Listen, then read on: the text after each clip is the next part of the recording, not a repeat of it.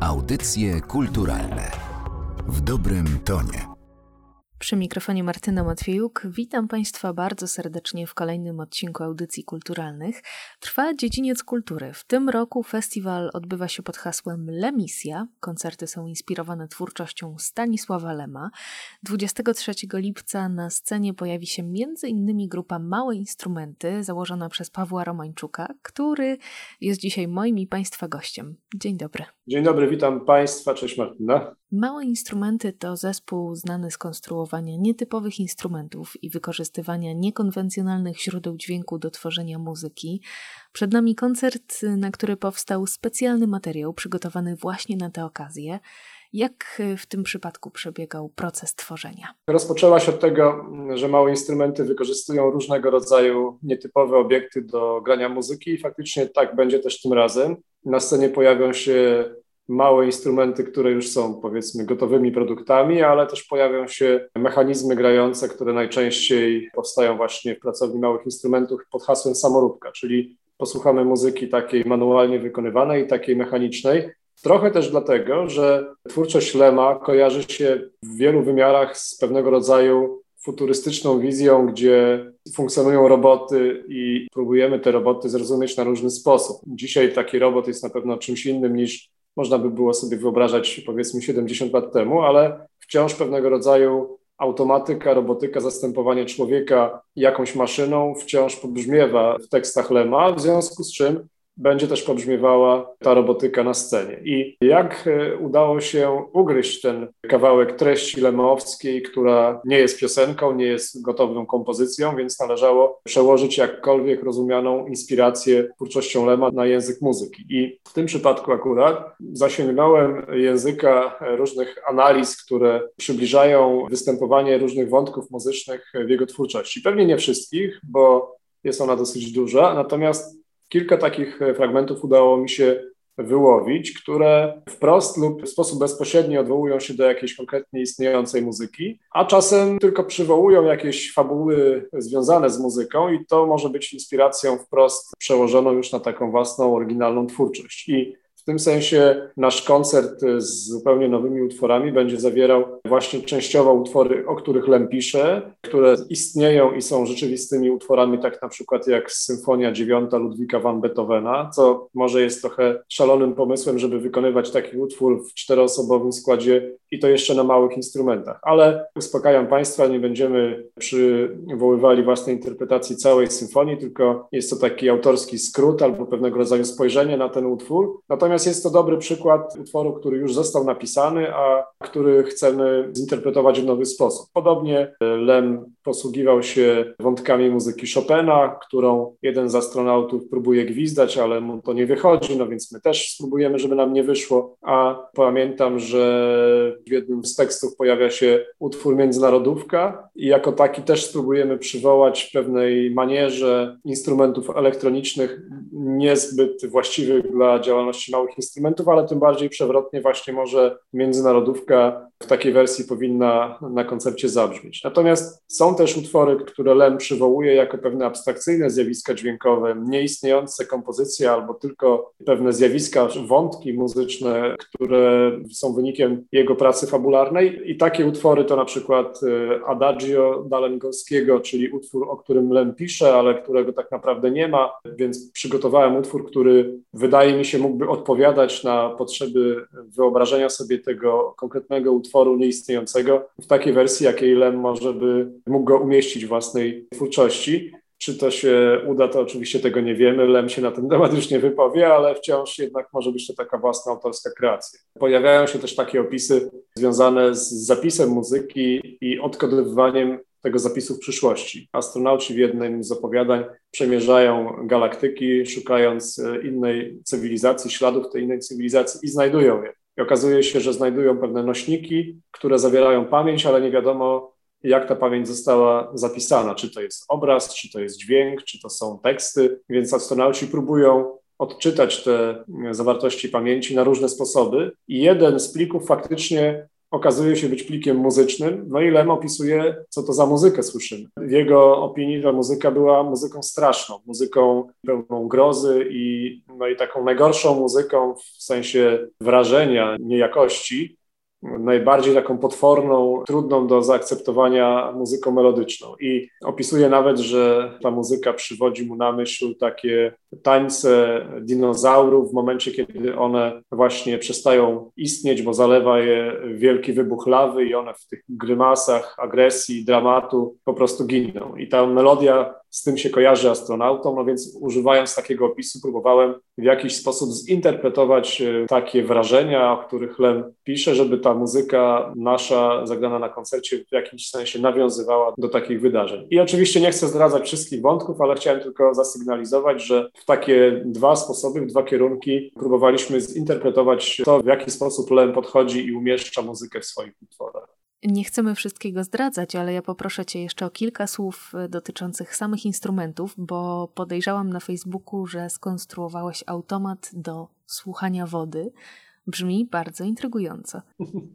Tak, dlatego że Lem w pewnym momencie opisuje zmagania muzyków, już taki naprawdę muzyczny fragment w jego twórczości, gdzie opisuje, że muzycy próbują grać na instrumentach. Oczywiście jest to muzyka przyszłości być może instrumenty nie odpowiadają już tak zupełnie na te potrzeby, ale opisuje to w taki sposób, że w ogóle nie udaje się z tych instrumentów wydobyć żadnego dźwięku, tylko sam bulgot. Tak jakby albo forma wykonawcza się zmieniła, albo właśnie instrumenty nie nadawały się już do współczesnego użycia. To jest takie inspirujące, jak można by sobie wyobrazić instrumenty grające bulgotem wody czy dźwiękami wody. No i oczywiście mamy takie instrumenty, które przywieziemy i na których będziemy grali, w których jest woda i oczywiście ta woda jest słyszalna i, i czyni w tych instrumentach zasadnicze zmiany w brzmieniu. Natomiast pomyślałem, że mechanizm, który gra wodą, byłby może właśnie akuratnie bardzo trafiony, jeśli chodzi o pewną futurystyczną, automatyczną, robotyczną naturę wykonawstwa muzycznego z użyciem wody.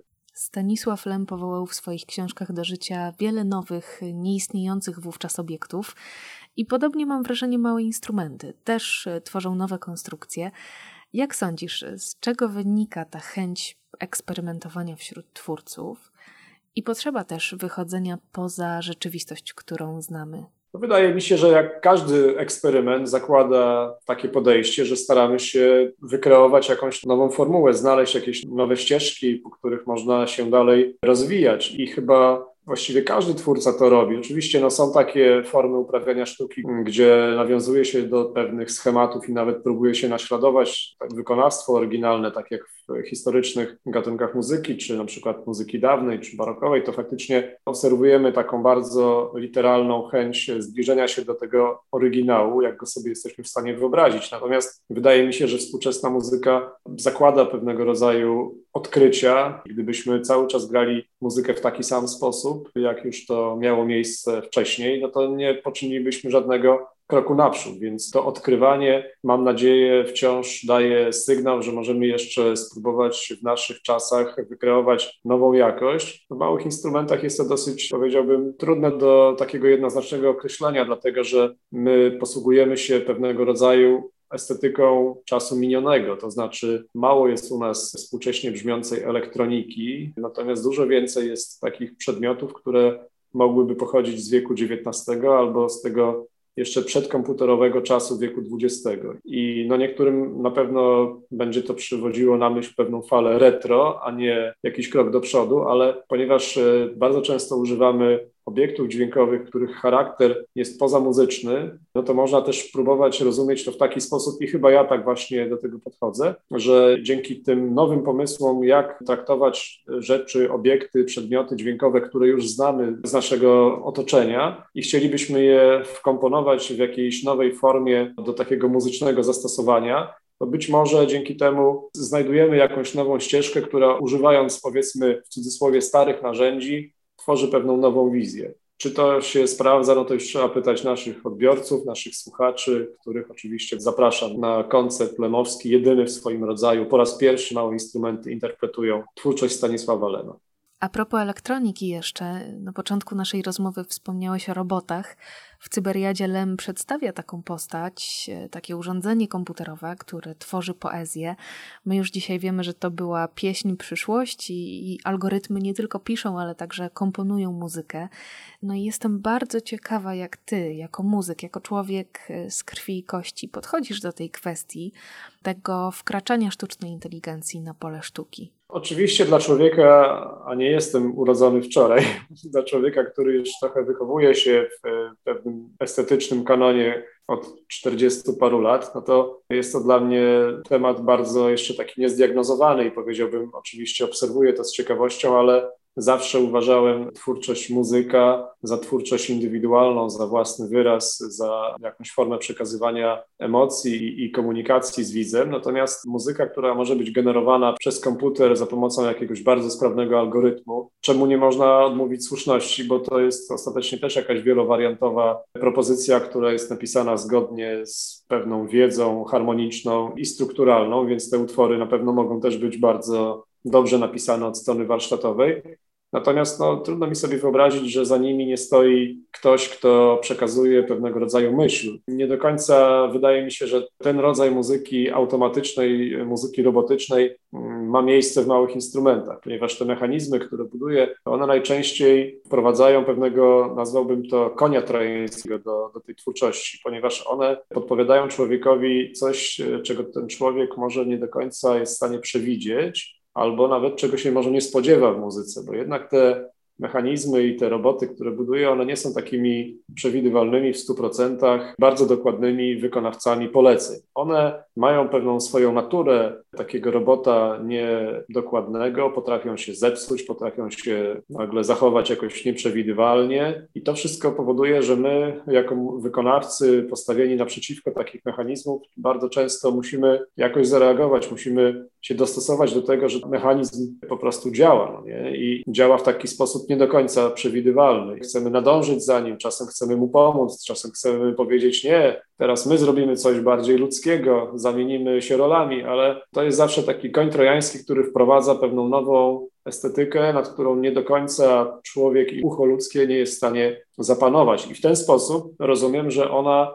dostarcza nam pewnego nieprzewidywalnego czynnika, czynnika odmiennego od tego decyzyjnego głosu ludzkiego, w czym wydaje mi się też może być jakaś nowość. Na pewno jest to eksperyment, który dostarcza nam pewnej jakości i takiej jakości, której byśmy sami być może nie przywołali we własnej twórczości. Także jednak cały czas stawiam na pewną obecność, nawet jeśli jest to duch maszyny, to nie chciałbym, żeby ten duch był taki zupełnie scyfrowany i skomputeryzowany. Nie wiem, czy się dobrze wypowiadam, ale w komputerach nie jestem za mocny.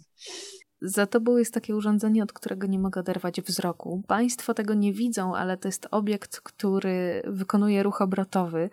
I ponieważ eksperyment jest dla wszystkich tych, którzy się odważą, nie tylko dla artystów, to chciałabym Cię poprosić jeszcze o taką podpowiedź dla naszych słuchaczy, których być może zainspiruje ta audycja. Od czego zacząć samodzielne budowanie instrumentów? No to jest bardzo fajna podpowiedź, szczególnie w dzisiejszych czasach, kiedy być może musimy spędzać więcej czasu w odosobnieniu albo w jakichś izolacjach. Mam nadzieję, że to się będzie zmieniało, ale być może dla wielu ludzi formą aktywności mogłyby być właśnie takie zajęcia animacji własnej, rozwijania manualnych zdolności, po to, żeby przywołać pewne nietypowe, nawet proste źródła dźwięku, które mogłyby w naszym życiu akustycznym zacząć uczestniczyć. 2013 roku przygotowałem taki podręcznik e, pod tytułem Domowe eksperymenty z instrumentami muzycznymi o nazwie Samoróbka. No i tak jakbym trochę wywołał ten temat, że może faktycznie człowiek powinien się czasem skupić na tym, jakie możliwości dźwiękowe posiada świat, który nas otacza. Bardzo mi na tym zależy, żeby ludzie, szczególnie ludzie młodzi, nie skupiali się tylko i wyłącznie na technologii typu smartfon, ale rozumieli, że dźwięki to są zjawiska naturalne, że tak jak pierwotny człowiek dalej mamy uszy i dalej możemy używać różnych materiałów, które pozwalają dźwięki generować i oczywiście nasze czasy się bardzo mocno zmieniły, ale wciąż fizyka dostarcza tych samych możliwości, czyli wciąż powietrze drga, wciąż cząsteczki drgającego powietrza na pewnych częstotliwościach dolatują do naszego ucha. Ten mechanizm się nie zmienił. I teraz, jeśli dobrze się ogarniemy i popatrzymy na nasze otoczenie, to się okazuje, że można w tym otoczeniu znaleźć bardzo dużą ilość różnych materiałów, czasem bardzo tanich, co też jest z punktu widzenia ekonomii domowej może istotne.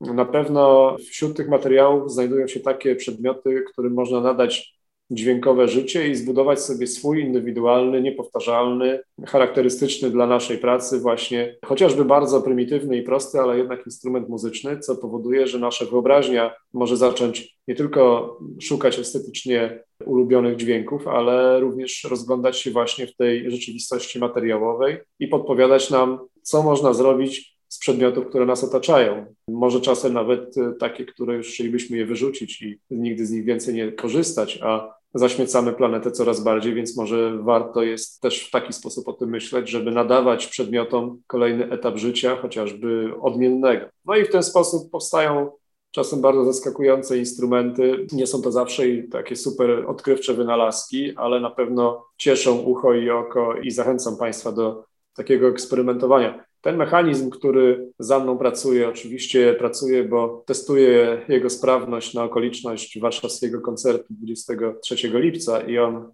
chciałbym, żeby pojawił się na scenie i dla nas wszystkich zagrał. Ale to może jest ciekawe, że właśnie ten mechanizm wykorzystuje silnik do podnoszenia szyby w samochodach Mazda. I taki silnik y, po różnych testach okazało się, że jest bardzo fajnym mechanizmem pozwalającym na pracę dosyć cichą, bo chyba nawet tego mechanizmu za bardzo teraz nie słychać, na cichą pracę, która swoim ruchem nie zakłóca dźwięku produkowanego przez mechanizm, a jednocześnie pozwala na prowadzenie czegoś w ruch. To jest taka fajna, prosta forma użycia czegoś, co w tani sposób można zdobyć. Taki silnik kupuję od demontażu e, samochodowego, więc myślę, że też nie wyrzucam go na śmietnik, tylko właśnie daję mu jakąś kolejną rolę. Może faktycznie to być jakąś zachętą dla kogoś, jeśli ma trochę w sobie kreatywności, jakiejś inwencji. Na pewno się można trochę rozwinąć, można się czegoś dowiedzieć na temat y, pracy nie tylko mechanizmów, ale nawet takich prostych materiałów jak y, zęby z narzędzia ogrodowego typu grabie. Z takich zwykłych y, drucianych elementów można też zrobić fajny instrument.